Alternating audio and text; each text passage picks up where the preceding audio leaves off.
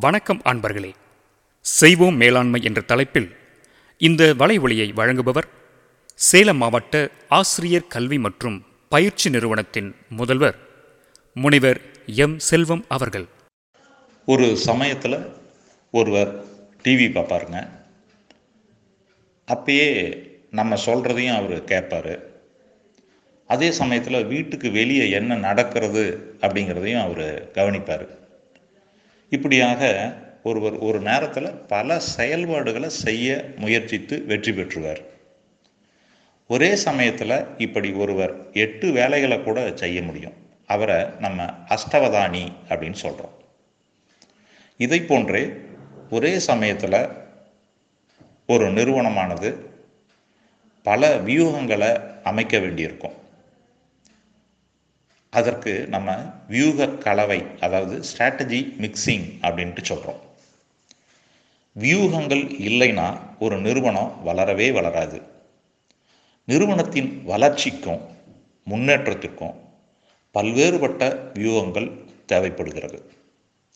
ஒரு நிறுவனத்திற்கு தற்போது என்ன வேண்டும் என்பதற்கும் சூழலுக்கு ஏற்றார்போல் எப்படி செயல்பட வேண்டும் என்பதற்கும் நடைமுறையில் எவ்வாறு செயல்பட வேண்டும் என்பதற்கும் கலவையாக வியூகங்கள் வகுக்கப்பட்டால் மட்டுமே அந்த நிறுவனம் முன்னேறும். வியூகங்களை கலந்து ஒரு நிறுவனம் செயல்படும் போது அந்த நிறுவனம் கண்டிப்பாக நிலைத்திருக்கும். முதலாவதாக ஒரு அமைப்பின் ஒட்டுமொத்த வளர்ச்சிக்கான வியூகத்தை நிறுவன உத்தி அதாவது ஆங்கிலத்தில் இதனை கார்ப்பரேட் ஸ்ட்ராட்டஜி அப்படின்ட்டு சொல்கிறோம் நிறுவன உத்தி என்பது இப்போது நமக்கு என்ன வேண்டும்? என்ன இப்போது நமக்கு வேண்டாம் என்பதை நோக்கி உருவெடுக்கும்.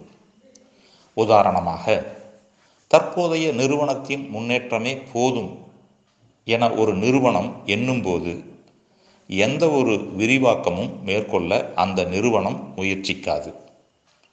இப்போது இருக்கும் நிலையை அப்படியே அந்த நிறுவனம் தக்க வைத்து கொள்ளும். ஒரு பறவைக்கு அதிகப்படியான இறக்கைகளும் தேவையில்லை. இறக்கையில் உள்ள இறகுகளையும் நீக்க தேவையில்லை. இருப்பதே போதும் என்பதைப் போல அந்த நிறுவனம் விரிவாக்கம் செய்யவோ தன்னிடம் இருப்பதை குறைக்கவோ செய்யவே செய்யாது.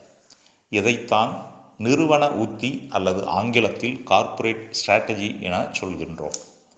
இரண்டாவதாக அலுவல் வியூகம் அதாவது இதனை ஆங்கிலத்தில் பிஸ்னஸ் ஸ்ட்ராட்டஜி என்று சொல்கின்றோம். பிஸ்னஸ் ஸ்ட்ராட்டஜி என்பது சூழலில் ஒரு நிறுவனம் எவ்வாறு செயல்பட வேண்டும் என்பதற்கான உத்திகளை அந்த நிறுவனங்களே அமைக்கும்.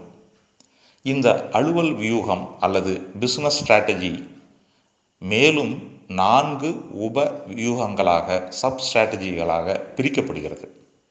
அதில் ஒன்று பார்த்தீங்கன்னா பாதுகாப்பு வியூகம் அப்படின்னு சொல்கிறாங்க இதை ஆங்கிலத்தில் டிஃபண்டர் ஸ்ட்ராட்டஜி என சொல்கிறாங்க அதாவது தேவை என்றால் மட்டுமே வியூகங்களை உருவாக்கி செயல்படும் எதையும் பண்ண வேண்டாம். சும்மா இருந்தாலே போதும் என்பதைப் போல. உப உத்தி இரண்டு பகுப்பாய்வு வியூகம். அனாலிசர் ஸ்ட்ராட்டஜி அப்படின்ட்டு அதை ஆங்கிலத்தில் சொல்கிறாங்க அதாவது பகுப்பாய்வு வியூகம் என்பது ஒரு நிறுவனமானது சூழல் மாற்றம் மற்றும் போட்டியாளர்களை சமாளிக்க தொடர்ந்து கேப்பே இல்லாமல் கடல் அலைகள் போன்று உத்திகளை உருவாக்கி கொண்டே இருக்கும். மூன்றாவது சப் ஸ்ட்ராட்டஜி கனிவளம் நாடுனர் வியூகம். அதாவது ஆங்கிலத்தில் இதை ப்ராஸ்பெக்டர் ஸ்ட்ராட்டஜி என்று நாம் சொல்கின்றோம். கனிவளம் நாடுனர் வியூகம் அதாவது ப்ராஸ்பெக்டர் ஸ்ட்ராட்டஜி என்பது ஒரு நிறுவனம் தொடர்ந்து வாய்ப்புகளை கழுகு போல கவனித்து கொண்டே இருக்கும். அதாவது ப்ராஸ்பெக்டர் ஸ்ட்ராட்டஜி என்பது சூழலில் மாற்றம் மற்றும் வாய்ப்புகள் தென்பட்டு விட்டால் கழுகு கோழிக்குஞ்சை கொத்தி தூக்குவதைப் போல பழைய நடைமுறைகளை கலட்டி விட்டுவிட்டு புதிய நடைமுறைகளுக்கு தயாராவதற்கான வியூகங்களை அந்த நிறுவனம் உருவாக்கிவிடும். நான்காவதாக சப்ஸ்ட்ராட்டஜி எதிர் செயலாற்றுதல் வியூகம் அதாவது இதை ஆங்கிலத்தில் ரியாக்டர் ஸ்ட்ராட்டஜி என்று கூறுகிறார்கள். எதிர் செயலாற்றுதல் வியூகம் என்பது ஒரு நிறுவனம் பலன்களை பலப்படுத்துவதற்கு பதிலாக பலவீனங்களை அதாவது வீக்னஸ் என்று சொல்கிறோம் அல்லவா அதை வலிமைப்படுத்துவதற்கான உத்திகளை உருவாக்குவது ஆகும். கடைசியாக நடைமுறை வியூகங்கள் ஃபங்க்ஷனல் ஸ்ட்ராட்டஜி என்று சொல்வார்கள். இது என்ன அப்படின்னா ஃபங்க்ஷனல் ஸ்ட்ராட்டஜி அப்படிங்கிறது செயல்படுவதற்கான உத்திகளை உருவாக்குவது. அதாவது ஒரு நிறுவனம் அதன் அமைப்பு ஒவ்வொருவருக்கும் உள்ள அதிகாரம் கடமையாற்றல் அதிகார பகிர்வு செய்தல் செய்தி பரிமாற்றம் மேற்கொள்ளல் மனித வளத்தை மேம்படுத்துதல் மற்றும் தலைமைத்துவத்திற்கான உத்திகளை உருவாக்குவதாகும்.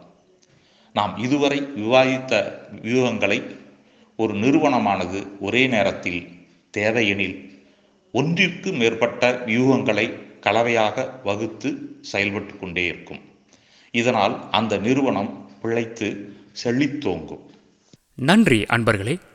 இதுவரை நீங்கள் கேட்டுக்கொண்டிருந்தது செய்வோம் மேலாண்மை.